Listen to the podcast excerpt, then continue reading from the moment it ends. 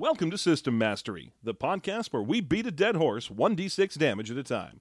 I'm Jeff, and my co host John and I live to dive deep into the used shelves and discount bins of American game stores, looking for treasure amongst the refuse and out of date Necron codexes.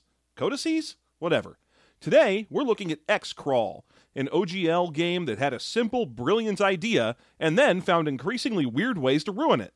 Let's get into the professional dungeon experience, brought to you by Carl's Jr. Carl's Jr. Our burgers are the flooded basement of the food industry.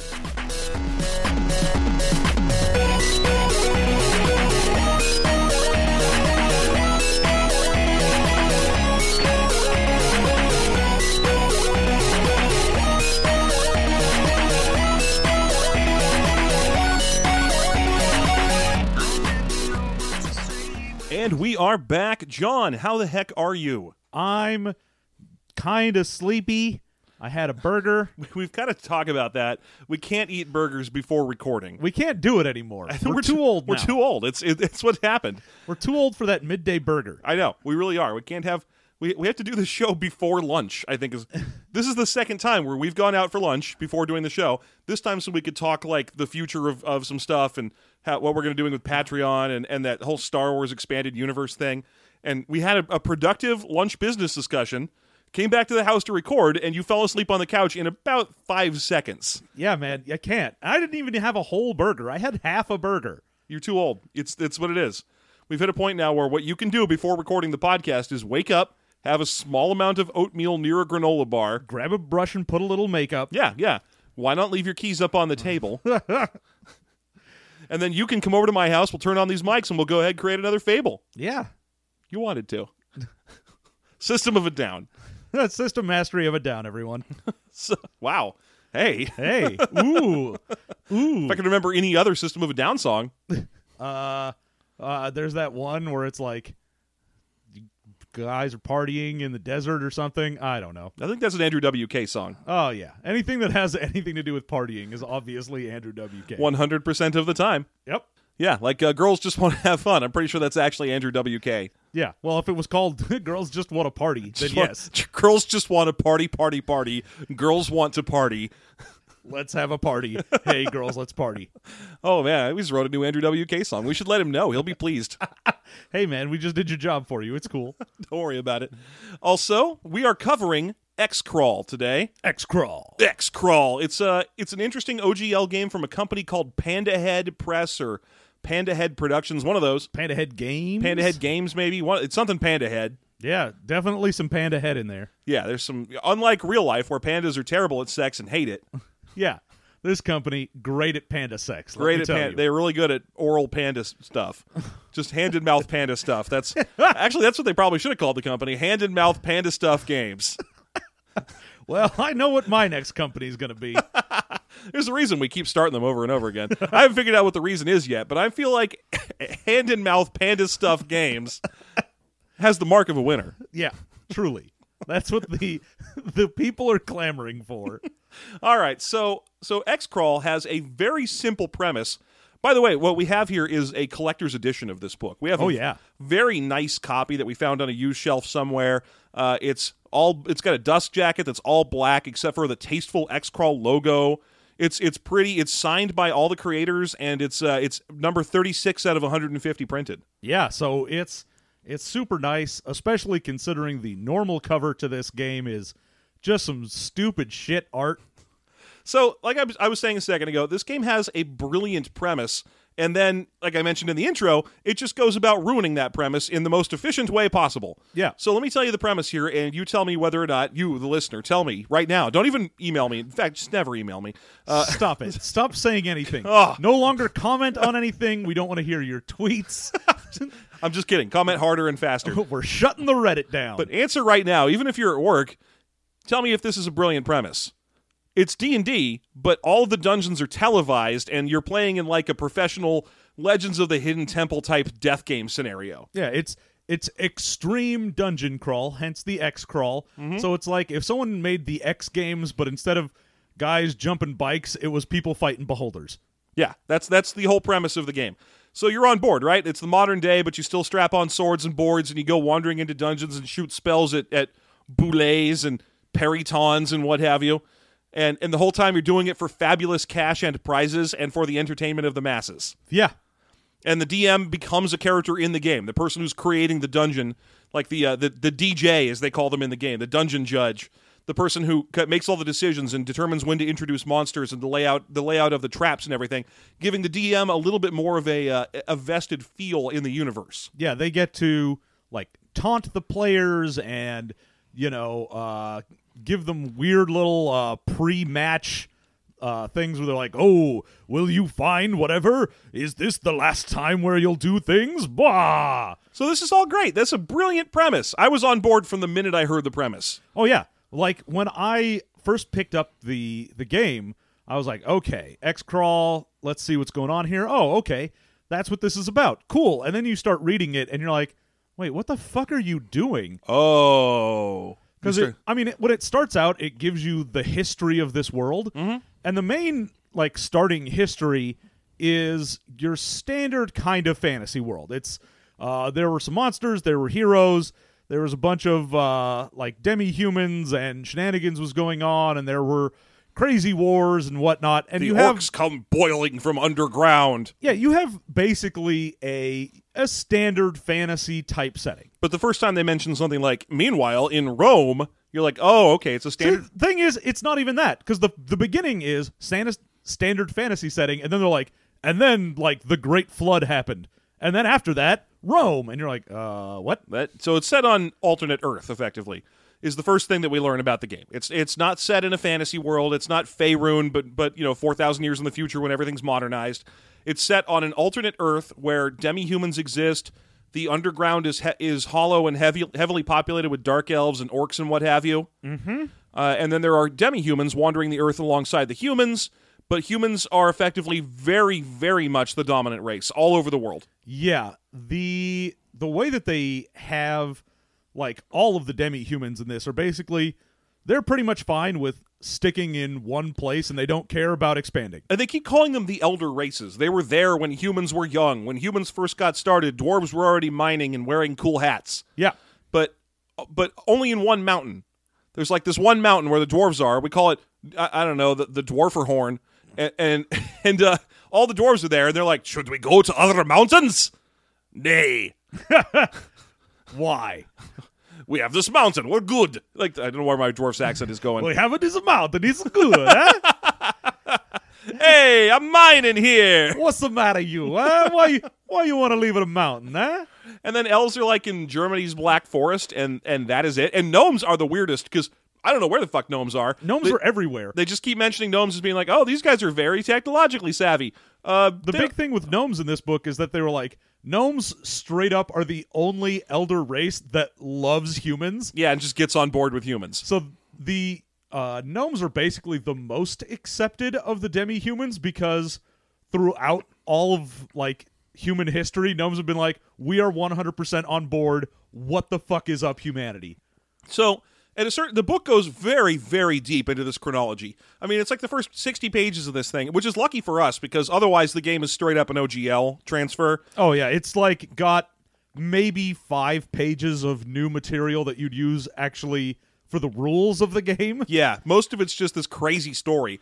So it's like, okay, and then humans expanded into the Middle East, and and uh, what do they encounter there? But dragons, and so they have to fight some dragons, and then they take over Constantinople. Mostly, it's just an alternate standard history of the world uh, where Rome stays in power for forever uh, because the gods are real.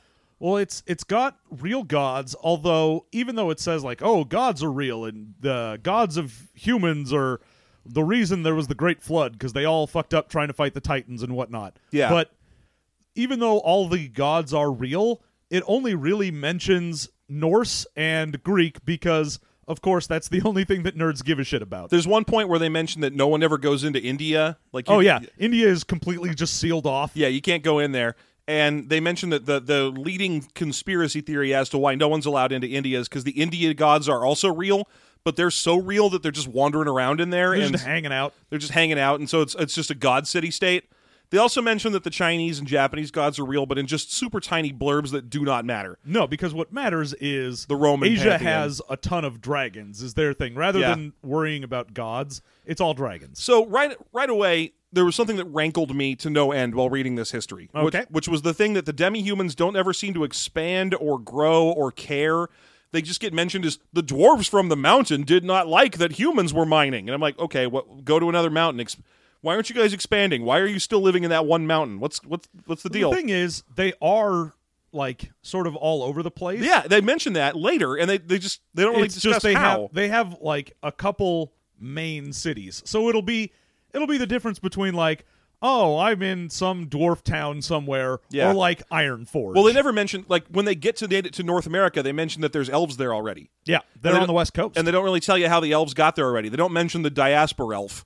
No man, just elves were there. They're the elder races. Yeah, they're just they're already they're just around. Don't worry about it. They Go ahead. walked across the Bering Strait. What? It's just it's hilarious to me that not only are that when they get to other places, they mention that demi humans are just there in roughly the same proportions, and they tend to look the same as the humans in the area.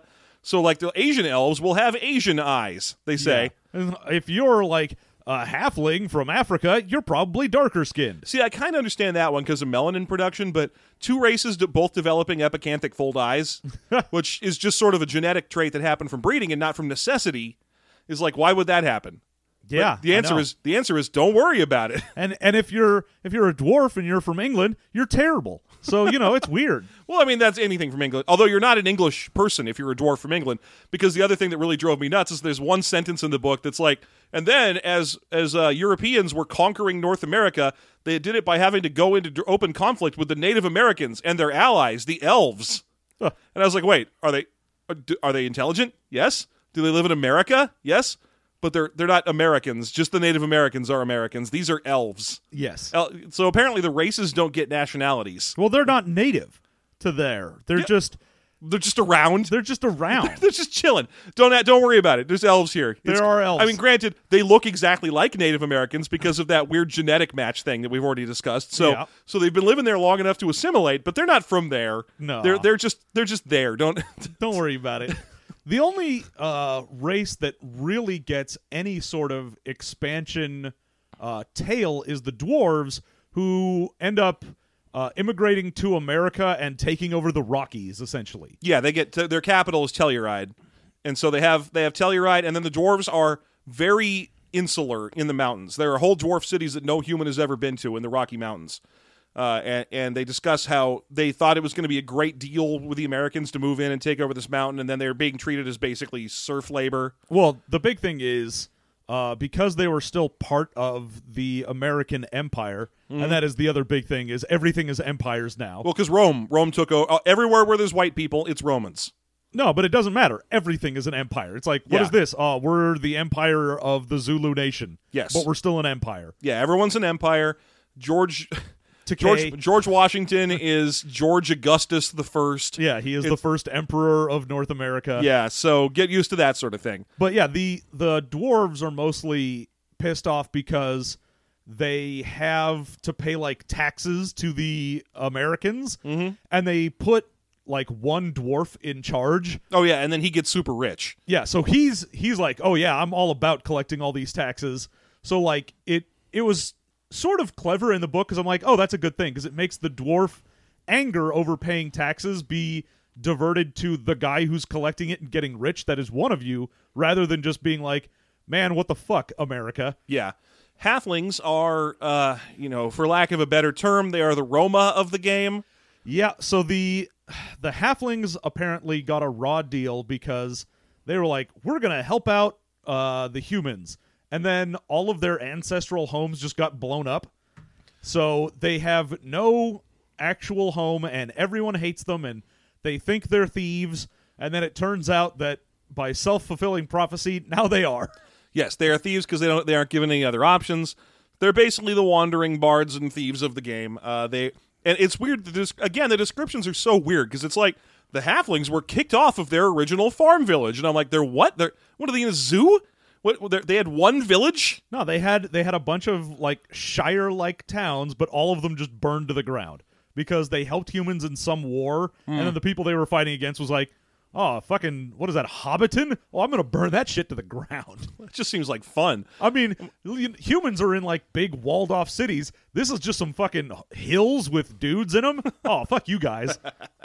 There's a whole bunch of other races, all the D&D races you'd expect, uh, but they are basically boiled down to orcs live underground and are grumpy and evil, even though, you know, the game is set in the rough equivalent of the 1980s. I mean, the year is 4669 or something like Yeah. that because it's all Roman time. Yep. but uh, but it's basically the late '80s in the game world, and uh, so orcs have you know modernization. They have telephones and cars and stuff, but they live in cities that are just called Orc Orc City One and Orc City Two because humans refuse to bother to learn the names of them, Oh, yeah. And they're described as basically just giant underground third world countries. and the the whole underground thing is sort of if you wanted to say that there was any main antagonist to this world it would be that so there's the i guess basically the drow Yeah, the Alfar. The Alfar are Drow, and they have an interesting story to them where the Alfar, the the the, the Drow, were the first elves. And Well, the yeah, elves they- the the elves and the dark elves used to be just one thing and they were the dark elves, and then when they when the elves went up to the surface, Well, the Loki tricked elves into being like, "Oh, some great cataclysm is coming, and the only way that you're going to be able to survive is to move underground." yeah, So he managed to convince a whole bunch of elves to do this, and they all went underground. And then he kept tricking them into being like, "Oh, well, now you need to like do some weird magic and fight against whatever." And then it also says that apparently the elves know they just got tricked by Loki, and they're like, "Yeah, but that was a really good one, and we appreciate anyone who's able to trick people that well." But they, it mentions that the Alfar belief system is that the elves of the surface have been cursed, which is why they are all very pale and white. I thought that was kind of neat because normally that that story goes in the other direction. well, no, they they know that they're like, "Oh, we got fucked over." Yeah, Like we should be on the surface. There's no reason for us to be underground. We're all mutated and weird now. Yeah. They are basically the evil behind all the other evils. So they're the ones that are moving all the orcs into position to attack humans in various locations. Lots of the weird like monsters you find are in that uh, underground. So basically, in the world of Emperor Reagan, uh, which is not called that, he's called Emperor Ronald the First. Yeah, and uh, the one of my favorite things reading through the history of America in this was every time they would just mention emperors by first name, and I'd be like, "All right, which one are you talking about?" Well, that's that's the thing is that one of the biggest ones in American history is this guy who decided he could kill all the American dragons. Yeah, He was like, "All right, dragons are huge and annoying and powerful, and they keep eating our villages. So I Let's- think once we've invented guns." guns. yeah, let's just take these guns and go fuck up the dragons." And uh, and so they go to do that, and they almost do. They they manage to kill a whole bunch of dragons, but it turns out that since dragons run Japan, China, and India, you can't kill all the dragons in America without getting into wars with three other countries. Oh yeah. Well, at that point, it was like uh, they started doing this campaign. They killed off a couple dragons, and like an ancient red dragon came up, blew up most of like near the capital, and then they got a message from Japan that was just, "Hey, if you keep doing this, we will murder you." we'll kill all of you if you do that again. So dragons are just around, but they mostly, you know, they live out in the wilderness and they don't bother humans and they don't worry too much if humans pass through their land. Well, the the big thing with dragons is it's the way the game makes it so that there are still wild zones in the world. Mm-hmm. Because if a dragon is living in some place in the world, then you've got like a whatever mile radius around him where humans just don't go. Yeah, they Like, don't you- bother. You're not going to settle there. You're not going to do anything because if you do, he's just going to kill you. Yeah. So everything in this radius around where dragons live is like this untouched wilderness, and it also has like these monsters and shenanigans Yeah, they, there. they love kobolds, so kobolds always pop up wherever Yeah. they happen to go. so it it ends up being like, oh well, why isn't the world like it is now? And it would just be completely full of people, and there would be no point where you would be like, oh, I'm gonna go capture some fucking like displacer beast to, to put in my X crawl game. And they're like, oh well, the reason that happens is one, we have the underground, and two, there are still wild areas because of dragons. There's more than that. They also, even though it's the 80s, the fastest airplanes are World War II era airplanes. Well, there's a lot of tech that they just haven't Well, because magic about. because magic works, and that also brings us to the different the disparity between magic and tech in this crazy world. Because at a certain point, uh, right around let's say let's say what would have been R zero BC, Uh, they, there's a new cult springs up of people who believe that all these gods that definitively exist because they keep granting spells to clerics and sending down divine decrees and shit all the time, demonstrably, start believing that there's only one true God who doesn't grant spells and and is aloof, and they become the without a Jesus, they become the Messianics. Well, yeah, the Messianics are waiting for a Messiah, mm-hmm. and they have a one God philosophy, mm-hmm. but they also have the philosophy of the magic is blasphemous, Yes, so they they can't use magic really. but they're living in a world where magic works and exists. I mean, like normally your modern religions also are like magic is evil. You know, they don't have to say it very often because there's not that many people trying to cast magic. No. but it's always somewhere in the religion bylaws. Yeah, like you read the Bible. like, don't suffer a witch to live. yeah, you look through that the Bible enough, and you see a part where it's like, man, if you go into Canaan, watch out because they got necromancers. yeah. Like that's in there, but but in this world there are necromancers, like real ones who can l- raise for dead. these necromancers. Yeah, that's so these these these uh, mess- messianics have made a very tricky choice for themselves. So their way to live is by technology. So they start inventing bombs and their guns and their guns and their guns and their tanks and their, yes and their tanks and their bombs. and their bombs. So, you know, you end up getting a point where the because they want to have television and cars and everything be real, the way that they get to that is through these uh these messianics. And of course, they are super persecuted. Like their whole thing is they're like, "Oh, well, normally we just blend in with society and then uh try and convert people to our way of thinking," which honestly this it's the same problem i have whenever there's the like cult of evil death gods because i'm always like who are you getting to join this like you go up to someone and you're like hey man you know how uh, you go to the church of apollo and there's a cleric of apollo and he demonstrably uses magical gifts from god? I don't think he exists. And that guy's like yeah that sounds right. Let me be hunted and despised by everyone so that i can help you build a paddle boat or some shit. In case that Messiah shows up. This is such a weird way to have done this.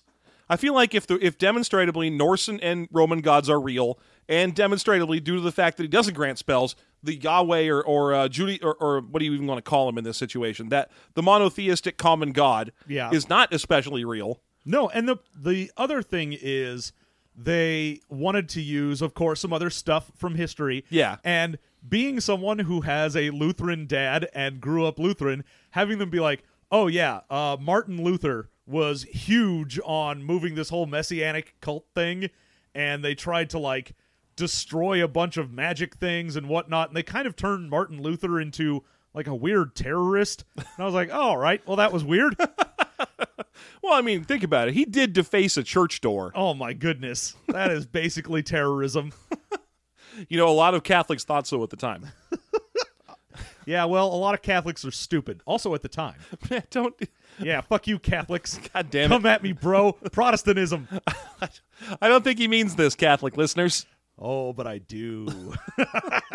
Can't we just stick to being mean to British listeners? Oh yeah, well, British Catholics are the worst. Well, oh, no. First of all, Church of England.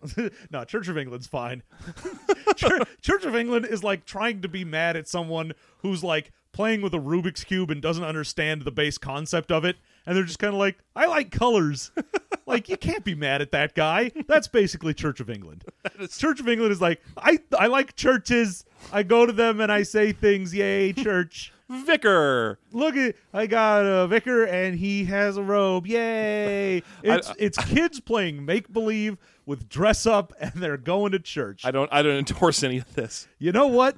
Let's just go down the line. I'm doing every single Christian denomination. What's weird, which is weird because the characters in the book, because they are still waiting for a Messiah, are a Jewish analog. yeah, it was weird because the like Judaism being someone who's like, yes, we do have a Messiah myth, and that's what we're waiting for, is like they end up being Christian analogs for a lot of the things. Uh, they are Jewish analogs.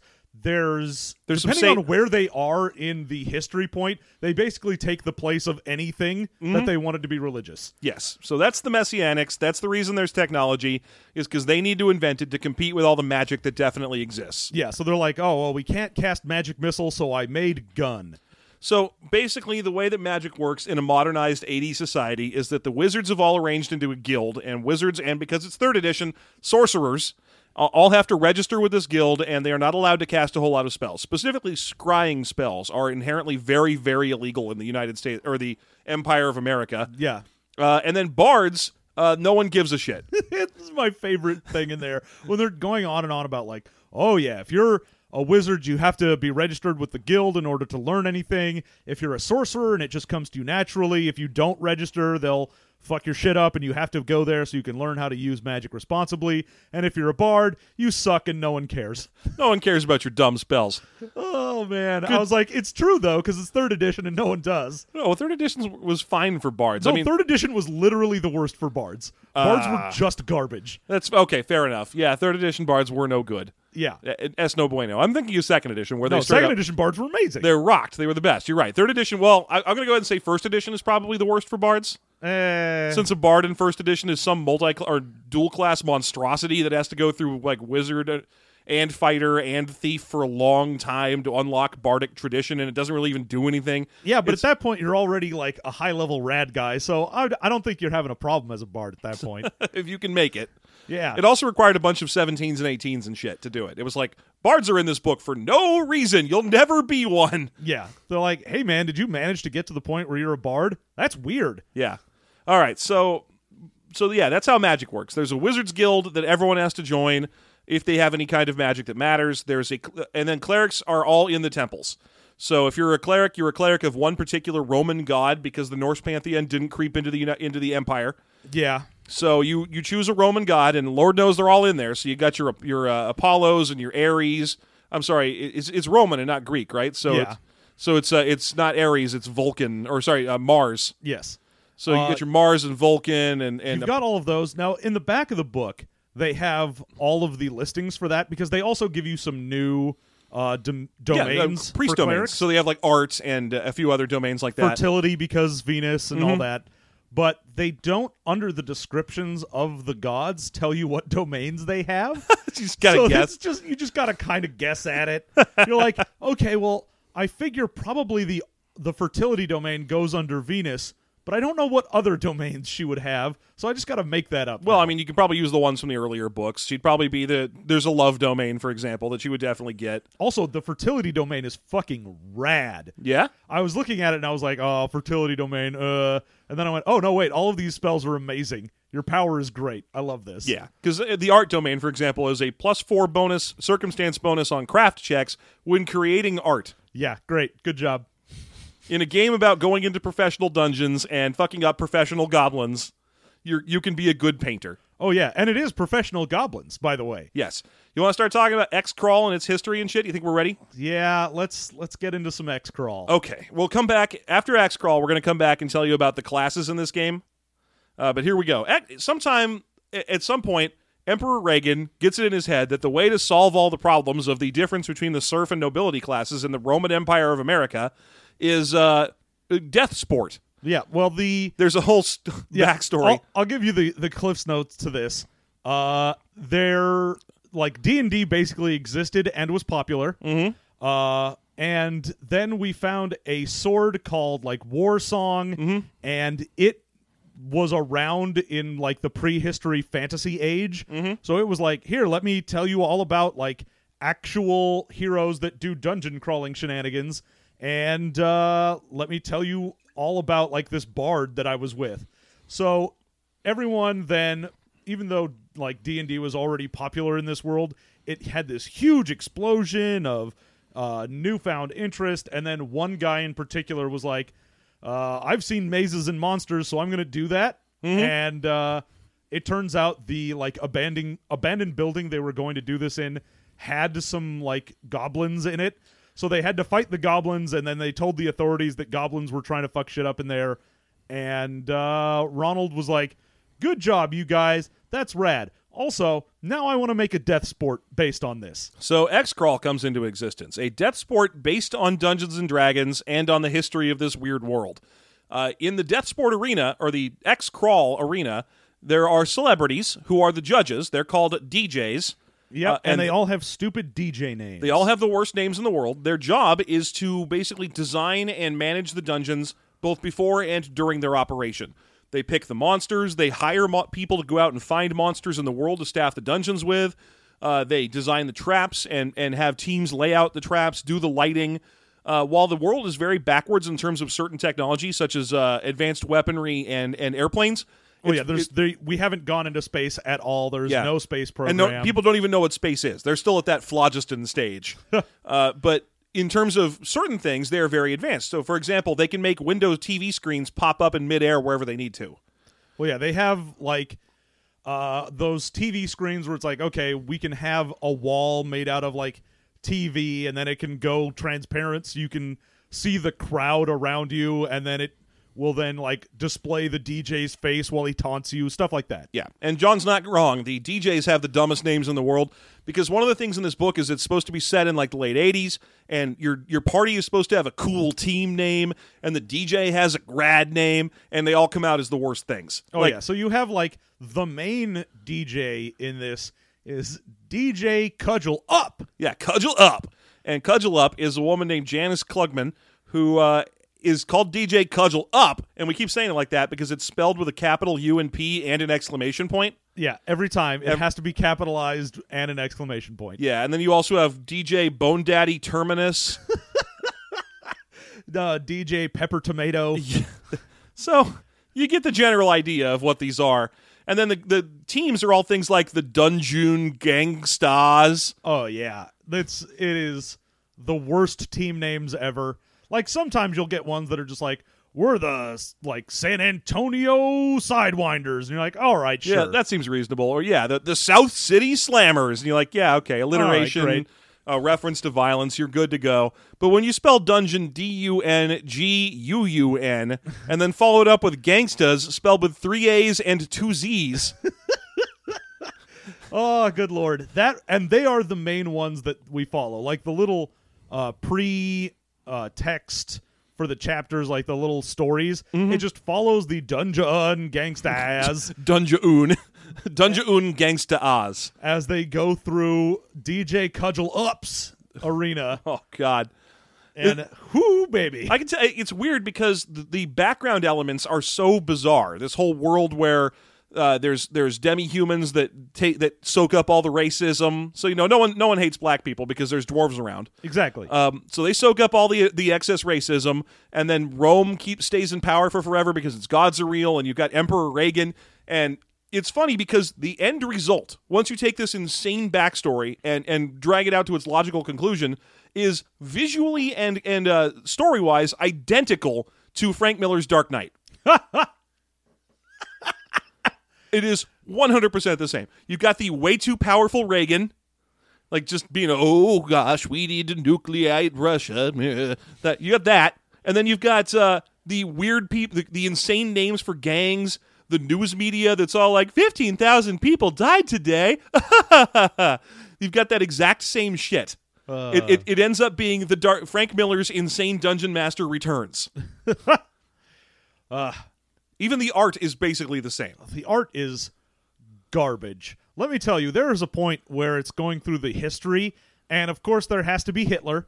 Hitler shows up, takes over whatever the German Empire is called in this. I think they're still like Prussia or something, and goes to war and is having like they they have a uh, a union with Japan because Japan wants to mess up China, and then they have one with bugbears. And there is a picture of Hitler shaking hands with the bugbear. The bugbear looks sort of Mussolini ish, and Hitler looks like a ventriloquist dummy. Yeah, they gave him the verti- those two vertical lines that start from the edges of the lips and then draw downward. And I'm just looking at it going like, this is just the worst thing I've seen. Don't do this, because then it just looks goofy. Everyone looks rotten when you've got a hand up your butt. Map, map, map, map. Ugh. what the hell is? What? And then, yeah, the same thing with any picture of Ronald Reagan looks like a stained glass window. Yeah, they're like, oh, we just decided to put weird random lines all over the place. Yeah. and then it just like cuts his image up into stained glass. I, I don't know why it's doing that, but you know, uh, some of the art I actually think is okay. My my problem with the art is the sexism, and it's it's a pervade, pervasive issue throughout the course of the book. All the women are drawn in, in dungeon, not just chainmail bikinis, but regular type bikinis. yeah, There's a woman in this that you, there's. It's like every picture in the book is of this woman, even though we have no idea who she is. Is some sort of katana ninja wearing oh, a she's mask? She's in the Dunja Ungangsta. oh, she, she's one of the Dungeon Un Gangsta Oz. Okay, Yeah, I think her name is like Silent Whisper or some bullshit. For Christ's sake, of course it is. I guarantee you she's one of those people that only speaks in Japanese but understands English just fine, and everyone around her speaks Japanese just fine. Yep. For the purposes of understanding her. oh yeah, and she's like a rogue, so she jumps out from the shadows and is a ninja. Yeah, but she's wearing a, a bathing suit and a mask. Yeah, pretty much. Which is, and, and then there's even this stuff about how like there's a quote at the beginning of one of the chapters. It's like, you know, what would really make money is if we could just sell shower footage of all the adventurer girls. and I'm like, really? Because they're participating in death sports. I guarantee you, they're all scarred up and shitty, and and, and they're probably all beat up and not especially hot to look at because they spend most of their time fighting for their lives. Oh yeah, like I I understand that that little section was trying to be like, oh yeah, let's evoke the idea of the the sleazy producer who's trying to like exploit our people. But man, anyone who's like, oh yeah, let's get into the shower with that person, and oh man, they've got a giant gash across like their entire leg that's just oozing right now, and whoo baby, I don't want to see that shit. They have bigger, more well-defined pecs than I do. I don't. I mean, I, I feel like it would be better to be like, man, these these women and these teams are super deserving of our respect because they spend all of their time killing bugbears for a living. Oh yeah. Like they're just running around solving traps and just beating the shit out of monsters. But no, the book makes them into like, I'm Bambi, I'm the ditzy dungeon diver. Ooh, I'm the sexy cleric. Yeah. Ooh, let me put my hands on you to heal you. Oh, I broke that orc's back and a nail. Uh, and the the book does actually have in it a thing where they're like, "Oh yeah, if you're rich because this has the distinct there's an aristocracy and then there's there an are commoners." yeah. They're like, "Oh, if you're one of the rich people, you can buy to any of these dungeon crawl events because they usually last several days. yes. You can buy the pay-per-view for it and then in addition to being able to see all the fights and all that nonsense, you also get like cams in the showers and in their rooms and you get all the like interviews with them and stuff. And again, they use technology that, that is far above the technology we have now to do a live stream that makes it so the showers aren't nude. Like they use magic steam and stuff to cover up anything that you might have seen. yeah, so there's there's nothing pornography rated because Reagan is super anti-porn. Yeah. So I swear, I would I would try and ruin that. If I was a dungeon crawler, I'd be like, man, I'm gonna just waggle my dick around as fast as possible. I am gonna beat that censor somehow. I'm gonna put my dick I'm on TV. beat my censor with my dick. like, be like, hey, what you got there? Some smoke? What if I push my dick through the smoke? There it is. There's my dick.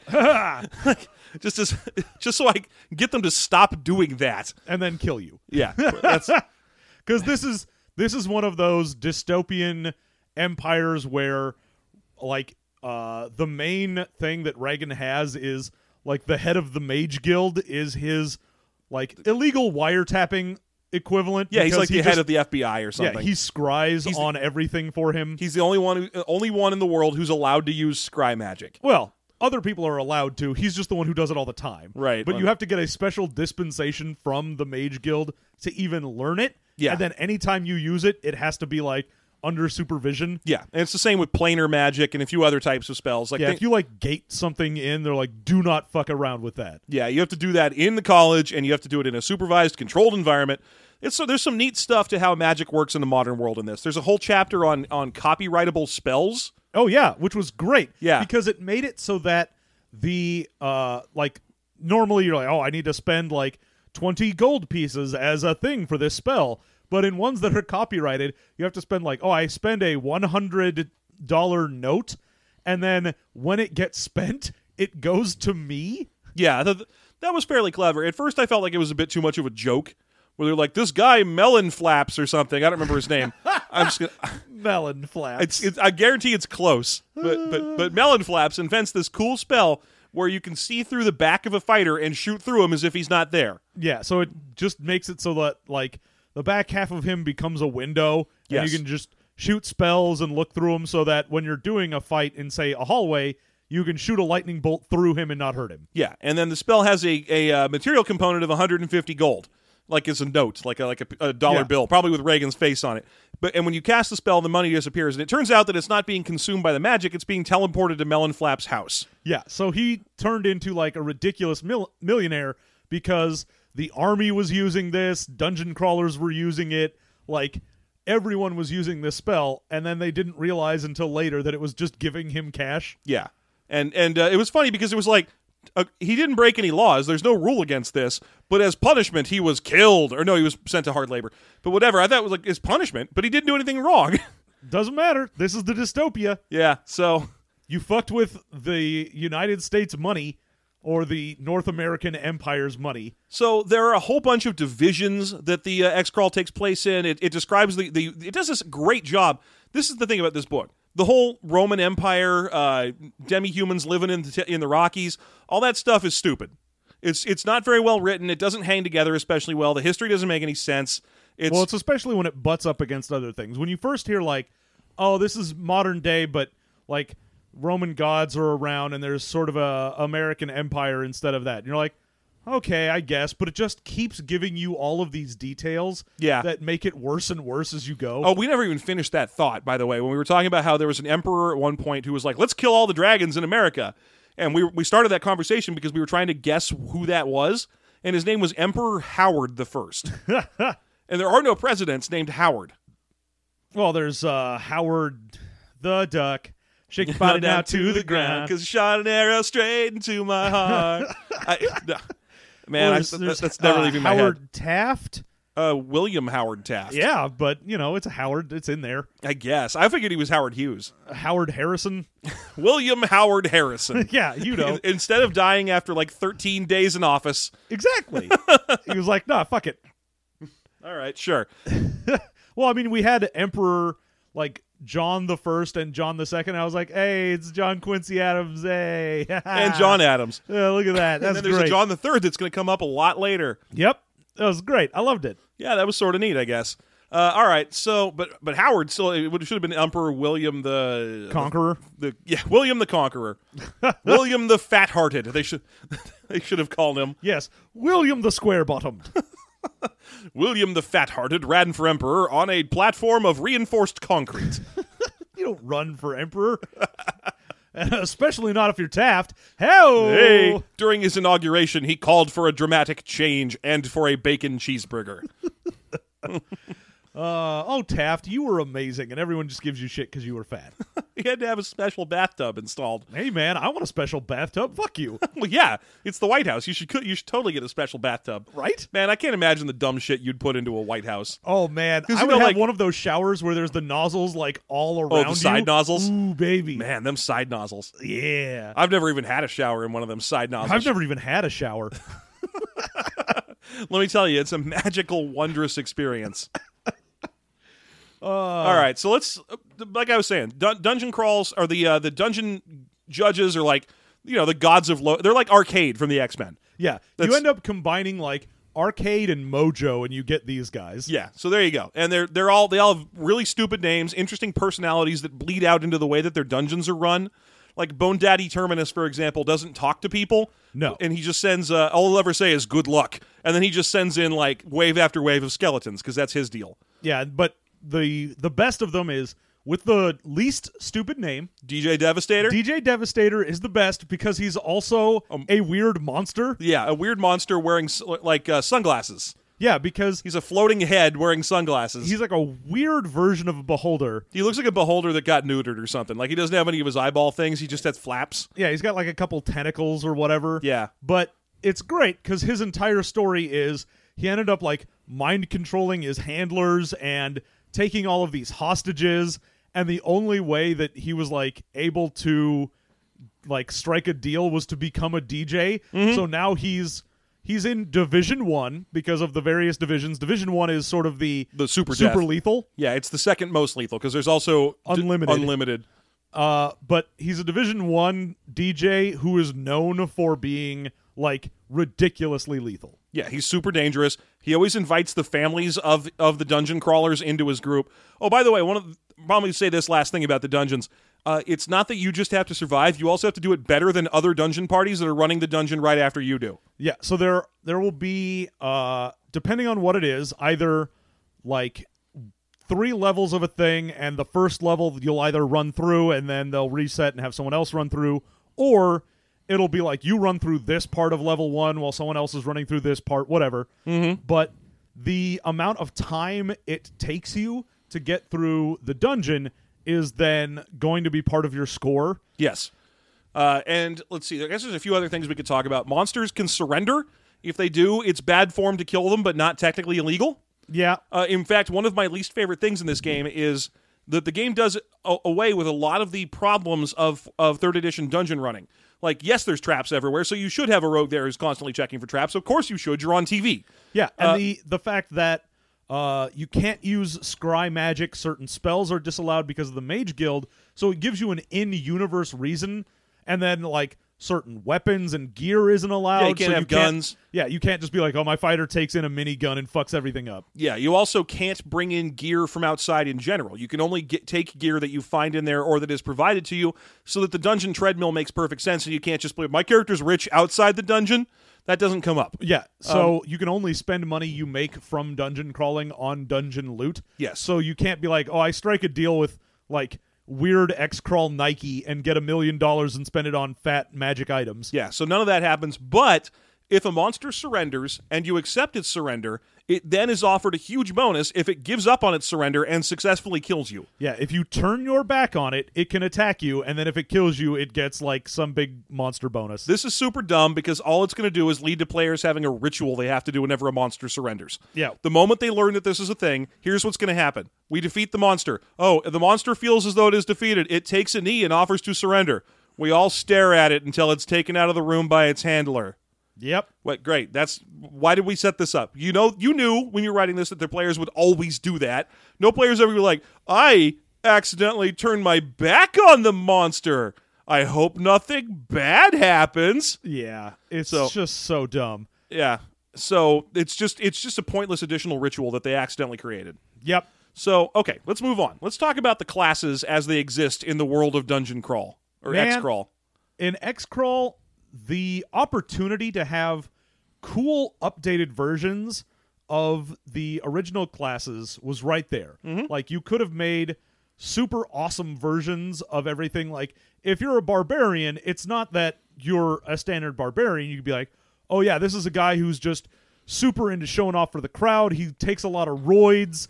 He is the He's like a biker, like like a biker or a, a really angry dwarf or or you know like a soccer hooligan. That's that they get into That a blind be- drunken rage. that would be a cool update on barbarian instead barbarian is literally the exact same and it's oh yeah if you're a barbarian you have to be from the wilds uh, you can't even level up if you're in a city because you have to be in the wild to feel comfortable Yeah, it's like oh yeah. So this world is the late '80s America, a dystopian late '80s America. But for some reason, there's still Ragnar of the North stomping around out there, and maybe you can talk him into being in your dungeon crawl. Which- this is, i mean ahead. that's that's okay if you go yeah that's out there one of them one guy is out there and that's a weird thing to be like oh yeah my party went like camping for like a weekend and we came across a weird actual barbarian out there you'd be like oh that makes for maybe a fun story but to say literally every barbarian that exists has to be like conan wandering the wastes This is the thing that's going to consistently plague this game's character class creation. Fighters, for example, can be whatever ex soldiers, ex cops, bikers. They can use all the guns in the game automatically because they're fighters, but they don't get to an X crawl anyway. So they they modernized and updated the core four classes rogues. because you're like, oh, I'm a wizard. I'm in the Wizards Guild. Uh, I've probably got a cool desk job if I'm doing X crawl. It's mostly because this is how I'm going to be able to like get a subsidy to continue my education because I've got student loans. yeah, and then clerics work for the temples, uh, and, uh, you know rogues are like hackers and and uh, locksmiths and lockpicks and stuff like that. They update those four. The other classes that are still in the game. Oh, monk makes sense too because it's guy who fights with his fists. So that one's fine. But even then, it's still like, oh yeah, you're probably some guy who went to like Tibet and studied in some temple instead of being like, what are you? Oh, I'm a back alley brawler. Or I'm an MMA fighter. No, it's all just, oh no, you had to go find like the Temple of the White Tiger in order to learn your kung fu. Right. So this is the thing that, that consistently plagues these classes, all of them, is I was when I went walk got to the class section, I was like, oh, okay, in this world, X crawl is the biggest sport there is, and it's fighting. So this is going to be like professional wrestling. The classes are going to be, oh, you have all the powers of a paladin, but you're not really a paladin. You're a guy who fights like a paladin. And they even use the uh, heel and face terminology. They do. Like they they have a when you're making your character you decide right then whether you're going to be a heel or a face because that's how you're going to get dungeon points And then Paladin in particular is the biggest disappointment there is because the way it does it is like Paladins will never participate past the Division 3 of X-Crawl because Divisions 2, 1, and Unlimited are too sinful and tempting for the upright nature of these holy warriors. And I'm like, okay, first of all, no, they're not because Paladins aren't just Paladins of God. They're not still Charlemagne's bodyguards. Huh. That's that's not what they are. This is a Paladin of Mars. This is Yeah. a, worships a war god. the thing is they in the book they're like oh these paladins like don't even give a fuck about whatever god they follow they just do justice they're just got a big justice boner and you're like Ugh, this is the most boring interpretation of a paladin you could do It's the it's the interpretation from the core book. That's all they get. All the classes are the same way. Like, oh, druids. Druids are hard to find and get into X crawl because they're too busy out there in the wild being druids, yeah just out just there hugging trees hugging trees and living in forests and wearing bird hats. That's that's what they do. Mystic bird hats. Uh, But why would they? Why do they have to be that? Why can't a druid be a farm boy who's like, oh, I learned all my druidic magic from living on a farm? Yeah. I was like, oh, why do I have all of these weird spells that are like farm and outdoors related? Because I live in a logging community and that's what I do. Yeah. Like I go out there and I raise the trees so that after we start cutting down in one area, I can make another area grow faster. It's just the weirdest thing in the world because this whole book is like, all right, you're going to be going through a the deaths are real, but the story is fake. Super dungeon on TV in a dystopian Dark Knight Returns future Rome led led by Emperor Reagan. But all of the classes are straight out of D and D central casting. yeah, it's so weird.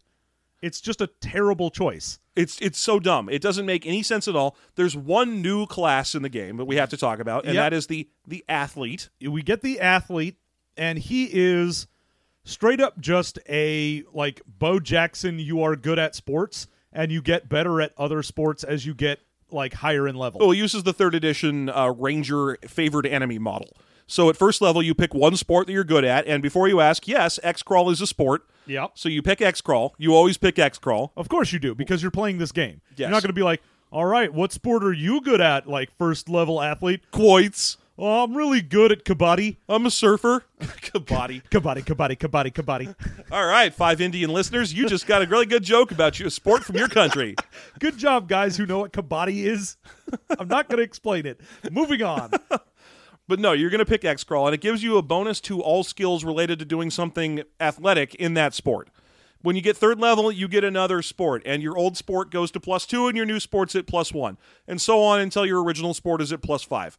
You also get a few other bonuses. Uh, I think they're feats that have to. You just get bonus feats every once in a while that you're have like to be a, sport sh- related. a shitty fighter because you're like, oh, you get a bonus feat, but it's from this list of feats. Yeah. and it's like, what did you get? Oh, I get like skill bonus baseball. Yeah, and then it's got the uh it's basically it's it's that design you see whenever people added new classes to the game of third edition D&D where it's just like all right pick three things.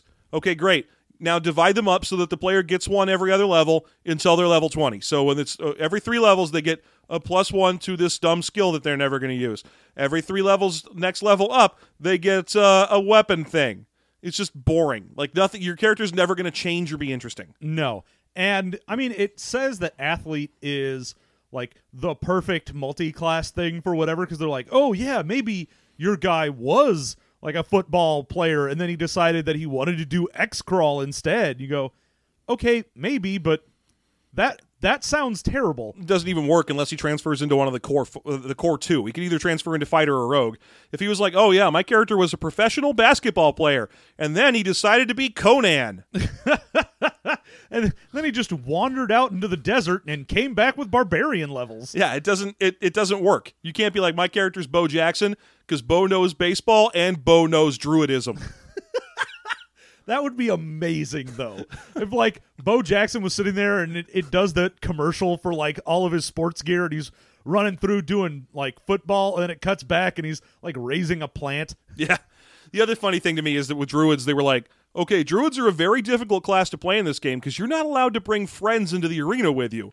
So you can't bring in your animal companions. And I was like, oh my god, this person never played druids in third edition, did Well, they? it's the same thing with Rangers. Rangers can't bring in an animal. Oh companion. no, Rangers can't. Well, it's a third edition. Can the Ranger take one level of Ranger and then transfer to something else? Boy, howdy can he? That's what he's gonna do. In fact, they're better at doing that because in this this world, Rangers don't just get those two feat choices that they had. It's any two combat feats that are in a chain. Yeah, because they're like, uh, archery and dual wielding, not really super popular anymore. Yeah. So- you can be like, uh, you, t- you you take point blank shot and then fast shot because it's the next one on the chain. You can do that with any two combat feats, and then you can give up on Ranger because it's boring for the next thirty or twenty levels. Yes, So, sir. so instead, you take one level of Ranger and then jump to Rogue or Fighter, and you're done. yeah, you take one level of ranger, get like power attack and cleave or whatever, and The then favorite enemy, yeah, and you're yeah, move move on. So that's uh, that's but th- like I said, I don't think they ever played Druid because they were like Druids can't take their pet wolves in the dungeon. Oh, okay. Well, can they still do what Druids actually do, which is turn into a bird, fly up to the top corner of the dungeon, and cast lightning bolt over and over again? Or on the other hand, turn into a bear and be a better fighter than the fighter. Yeah, can they do those things? Because frankly, I wouldn't care if they if they couldn't bring their bear in there. Uh, summon monsters do work, and there's also a system in the game by which you can cast signature uh, powers, where you can be like, "I have a combo." Well, yeah, there's signature moves because again, this really wants to evoke the idea of professional wrestling. Yeah. So you're like, oh, what do you have? I've got the rock bottom, and when I do it, the crowd goes wild. Yeah, so you have the call, which is where you announce the move you're about to do. And it, it can be verbal, or you can do the whole like I take off my one elbow pad and then give my eyebrow to the audience. Yeah, do the thing where I get up on the top rope and, and exhort the crowd. Yeah, I just do the like two hand hey hey The thing where I dramatically drink none of a beer. uh, two of none of a beer. Stone cold. so uh so there's all these cool things that make your character a little more dramatic, but again, it doesn't really flow because it's like I am Ragnar of the Hill People, and now I will do the Stone Cold Stunner.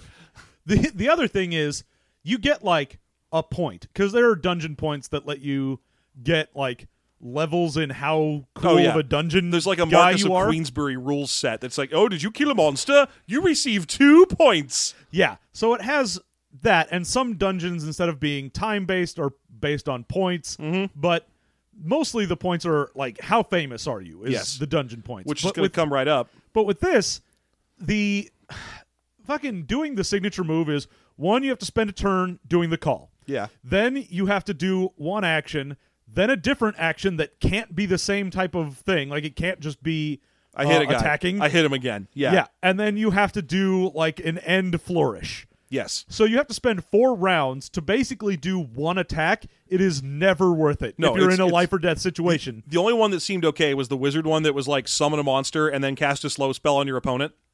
It was like, well, those are things you're going to do anyway. Oh yeah, because the wizard gets to be able to do. Oh, your your actions can be two different spells.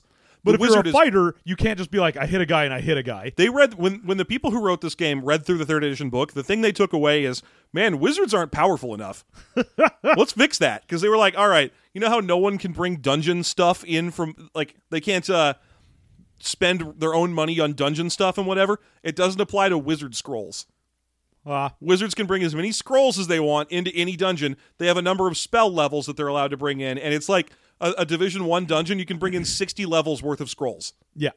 Which, what? Why? You get a but the, the weirdest thing about this game is that it gives you a tremendous amount of chances to rest and recuperate.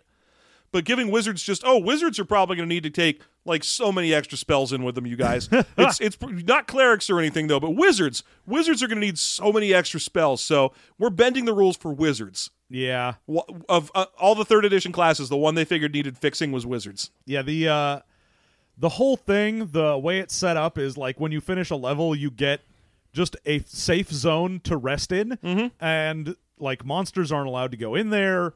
You just get like a full night's sleep And there's first aid guys. and, like yeah, you get like uh, medical coverage and I whatnot. that was the thing I liked in here was that the medical coverage was the the heal skill can actually restore hit points because it's advanced medicine. yeah. That was kind of cool. Okay, so one last thing we really got to talk about. We didn't get to them yet. The prestige classes. The book comes, of course, because it's an OGL licensed game, has to come with some prestige classes. This book goes around the usual method of prestige classes, which is named version of the fighter, wizard with a different spell list, and so on, by giving you three prestige classes that have nothing to do with X crawling that you would never take. Yep. It is just just awful. I mean, I, I guess I shouldn't say that. All three of them are tangentially related to X crawling, but you would still never take them. no, because they're they're related to the world as it relates to X crawl not being in the X crawl event. Yes. So the three are celebrity, which is a professional famous person. You get a D4 hit points per level, uh, no spells or anything, and you get a bunch of abilities that relate to working the cr- working crowds and negotiating better deals.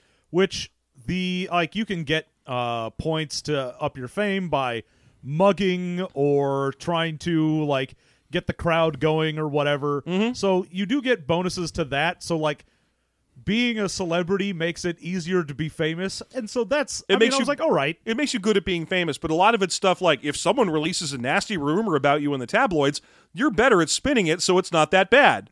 It's like, Oh, I loved. There's one of the abilities you get is if someone asks you a question, you can not answer it and it's fine. Yeah. Because you just spin it into something else. They're like, oh, when you were in this dungeon, why did you attack your friend there? And you go, well, you know, that's a good question. When I like to drink a good drink, I get a Gatorade. And you're like, it just, you answer nothing and it doesn't matter. Great question. The Sultan of Brunei offered me two billion dollars for a deal and Trump Steaks And yeah, it gives you that power. The second one is Trapper, which is a ranger, basically a ranger prestige class that relates to capturing and but not killing monsters out in the wilderness, so you can sell them to dungeons. Yeah.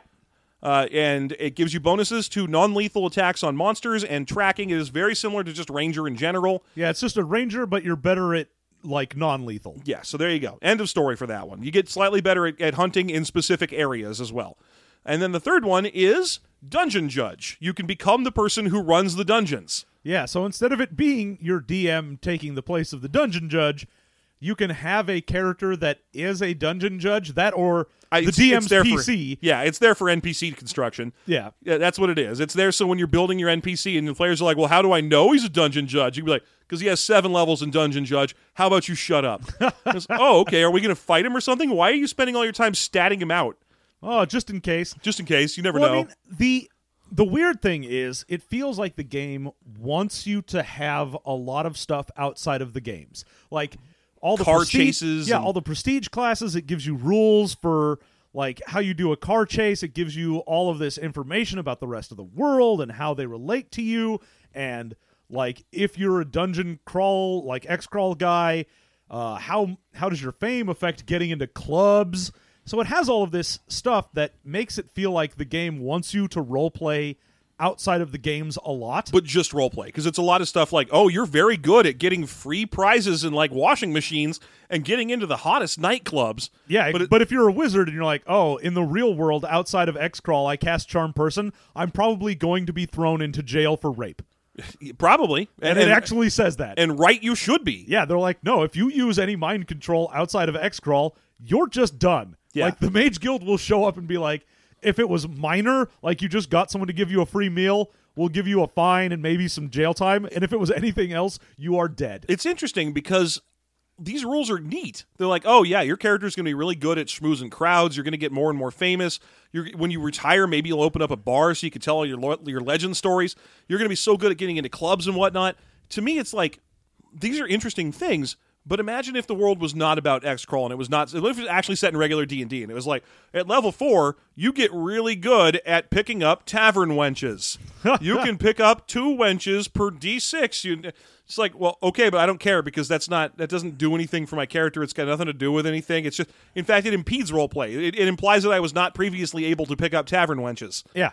Um, but at level seven, if someone outside of the inn says that you stole a horse, you can spin it and make it look like they stole the horse. Great. Like, okay, but again, that's that's a story benefit. It doesn't seem like I need to have that codified. That's what a lot of this stuff is. Yeah. And I understand the there is a lot of interesting things you could do with that world related to X crawl, Oh yeah, for sure. but the it is that whole like problem of if a ability exists in there, it means you can't do it unless you have it. Yes, and and the the celebrity class makes it so that most of the benefits you could be of being like, oh, my character's a famous bard. He's real good at playing guitar, and he takes his guitar into the into the dungeon, and and he plays. He has it plugged in, so he's like playing electric guitar at the dragons and stuff. And he's real famous because of this, and he's like a huge rock star. Oh, that's too bad because he can't spin things that he when he's talking to reporters because that's the spin power. Yeah, I mean, it's just it's weird to me that they decided that something like celebrity was going to be something you were going to spend 5 levels on. Yeah, uh, such a weird. I, I I don't know why they thought that was going to be a thing. Like I understand if you were in a game that was based on a point buy system or wasn't class levels whatever and you went, "Yeah, I want to spend some like feats or I want to put some points into being a cool celebrity." Yeah, that that sounds like a thing you could do. Yeah, third edition has those tools. You could do it with feats just fine or skills. Yeah, but instead it's like, did you want to waste 5 of your levels on something that sucks? Like that will give you a weird power outside of the main thing that you do? Yeah. And you're like, no, because I only have X amount of levels to use, and if I'm using them on celebrity, it means that I will then go into the dungeon and get murdered. Yeah, it's like if you're playing regular D&D and one of the prestige classes you had an option for was bartender. Or or if it was like, oh, what do you have? Uh, I have the uh, foppish dandy prestige class, and it means I'm really good at talking to people in court, and I can come up with witticisms. Uh, what else? Oh, when I go into a dungeon, it does nothing. It literally nothing. Yeah. I mean, your people are going to tell you that there are several foppish dandy prestige classes. By the way, the the list of the list of foppish dandy prestige classes that are about to be emailed to you is legend. uh, now give me one that isn't based on Bard. I mean, Pathfinder, for example, has the uh, I, I forget what book it's in, but they have the the Batman as yeah, a, they have the vigilante. vigilante is a character class. Ugh. Uh, boy. Okay, so let's get to our favorites and least favorite things about X Crawl. Sure thing. Lots to unpack in a book that doesn't have any new rules, huh? yeah, All right. So, John, what would you say is your favorite thing about X Crawl? I love the competition based dungeon crawling. Oh yeah. Like that is the best idea in here. The idea that you would be running a dungeon like simultaneously with another group and you'd be like jockeying to try and get through rooms faster than them or if you were in the same dungeon you might like see them progressing and want to go faster. Yeah, in some countries they have illegal unsanctioned X crawls where you can actually fight the other teams. Oh yeah, they have like weird PvP X crawl. Yeah. In some, they have ones where everyone is just bare knuckle brawling as your dungeon crawl. Yeah.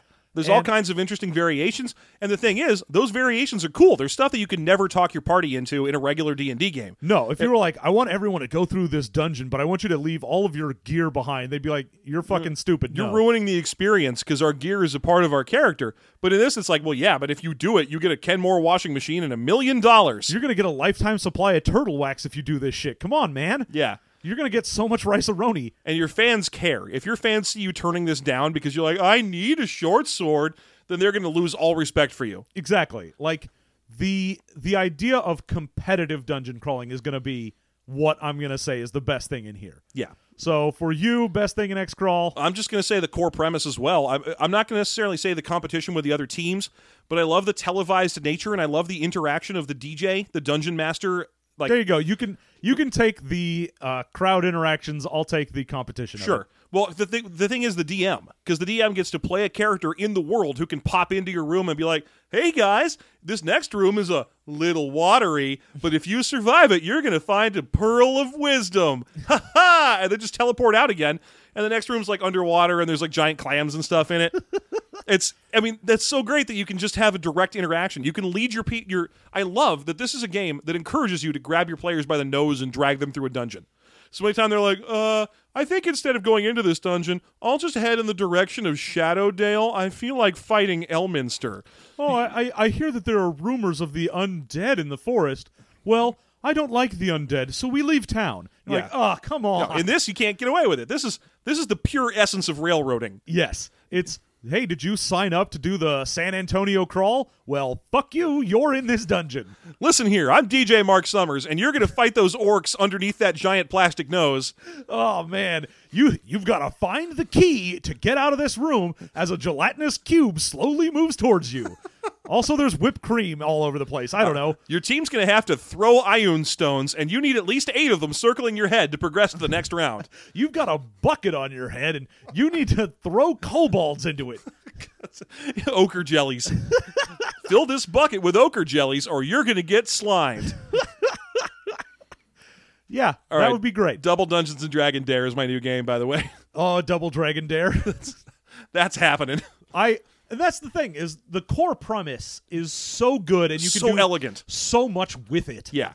And then the problem, well, let's just do it this way. John, what's your least favorite thing in this game? Uh the entire like North American Empire thing, it just it feels unnecessary and like I know that they want there to be like, oh well, you're in a dystopia. We want to have this cool setting for you. The problem is you give us this setting, but you've made it so that it's essentially just a cudgel, so that you can cudgel get cudgeled up. up. but it's it's just oh, if one of your players decides they don't bow to Emperor Ronald, he murders them. Oh, yeah, that little write up scene was stupid. Oh yeah, there's was- there's all this DM advice, and it's Don't be a- afraid to kill your players without letting them roll anything. yeah, in a world where you are railroaded as hard as possible, it gives all of this DM advice that's like, oh well, because you're in a dystopia, maybe the FBI is scrying on you at all times, and if your players ever do anything illegal, maybe they get killed for it. And I'm like, don't fucking God, don't do that. Yeah, the scene with uh with Reagan where he shows up to congratulate the team and this guy's like, "My character never bows to anyone. He does not bow to Emperor Reagan." Yeah, he is he uh, promised his father on his deathbed that he would never bow to anyone. Yeah, and the guy and, and so Reagan's just like, uh, "Have him killed." And he is just taken off the screen and killed. Yeah. And it's like, okay, you don't instead of doing that and slowing down the game and forcing your player to roll a new character, just be like, "No, because Reagan will have you killed." And the thing is, the blurb says, "Hey, you know that uh, if you do this, you're going to get fucked up." And he's like, "Don't care." Don't care. Got to not bow to Reagan. And you're like, "Okay, well, great."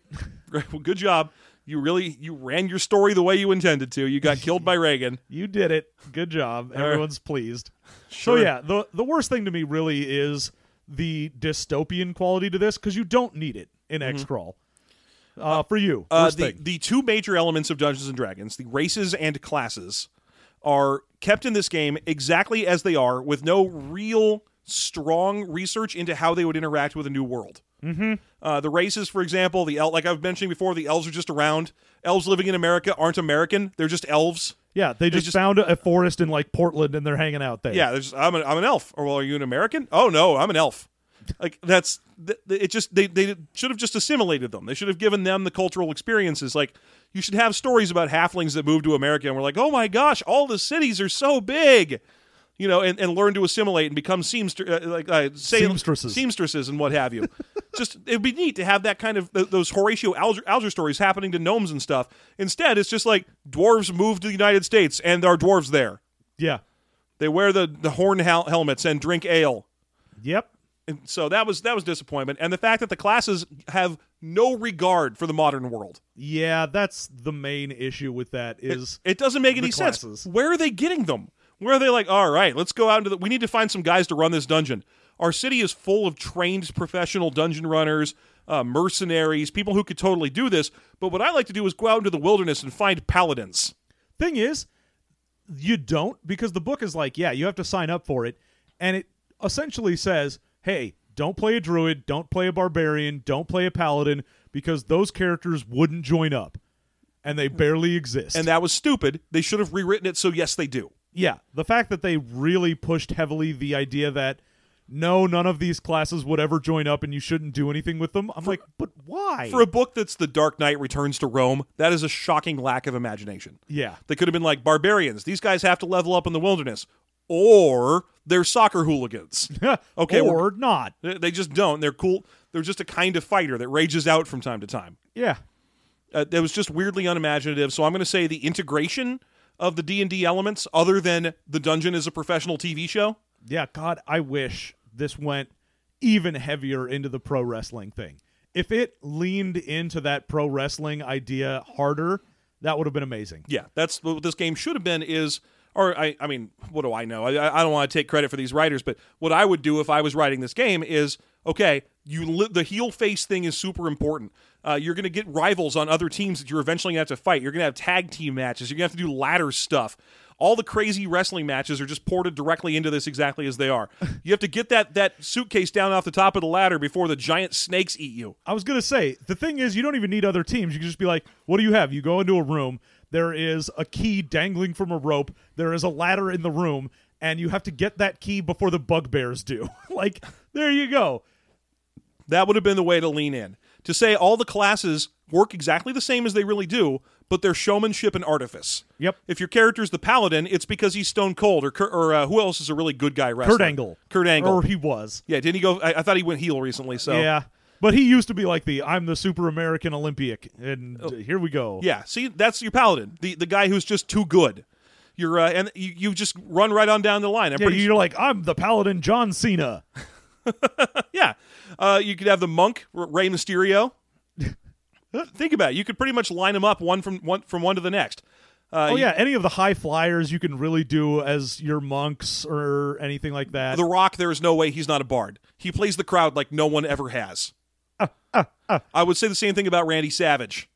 just just knows how to work it, work And the mic. You've got a druid and Jake the Snake Roberts. Thank you. I was I was Thank you. I was thinking of any way I could avoid saying Kamala.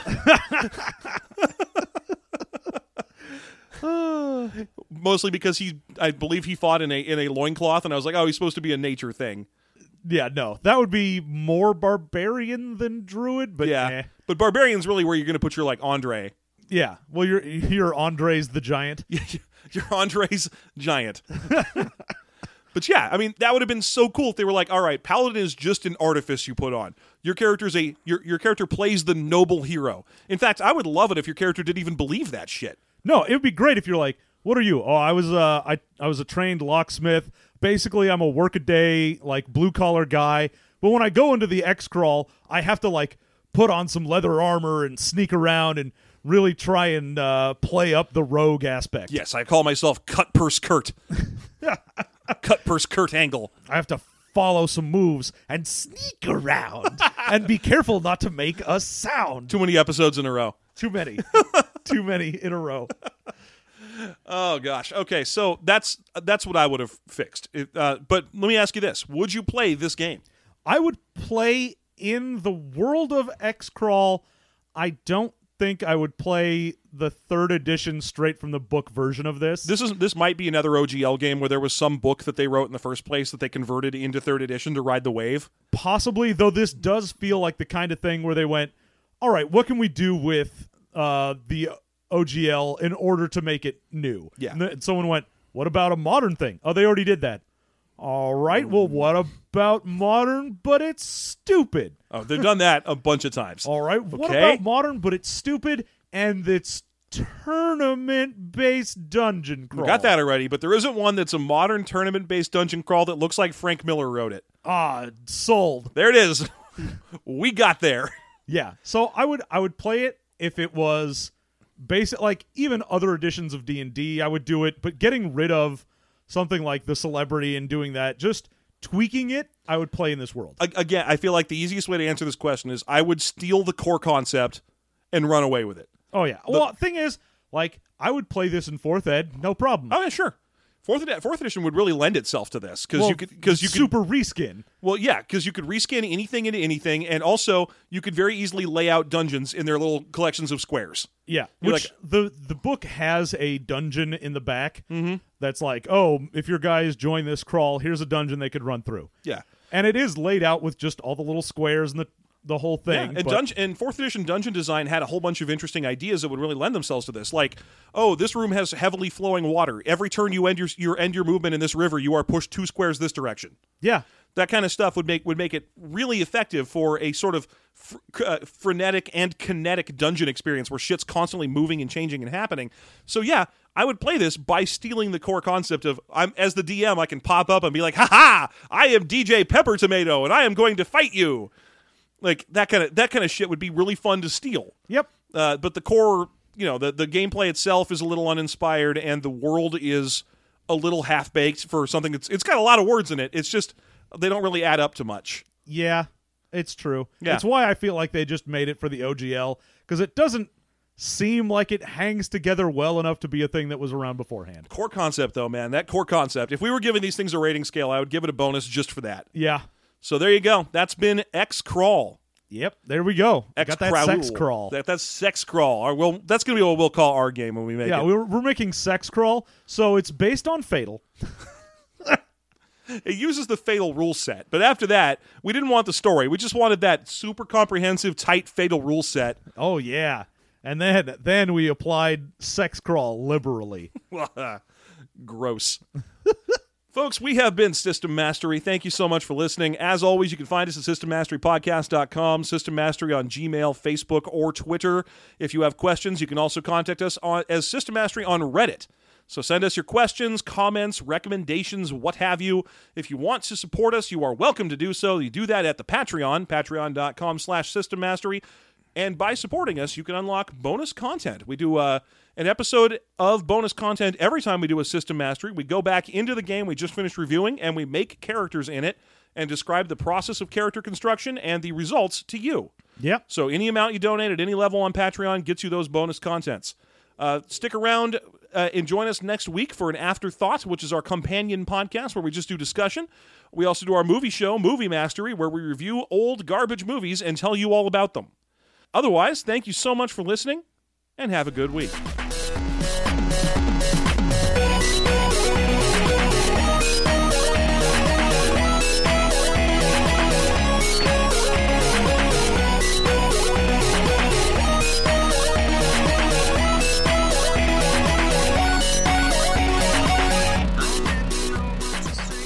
Welcome, welcome all of you to to know my entire asshole.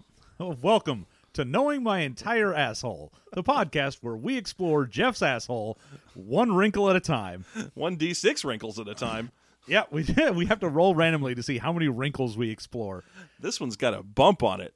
Ah, bump on a wrinkle on an ass on an asshole. Oh, Oh yeah, that's hurtful. I'm not using any of this. that's that's going into the bloopers.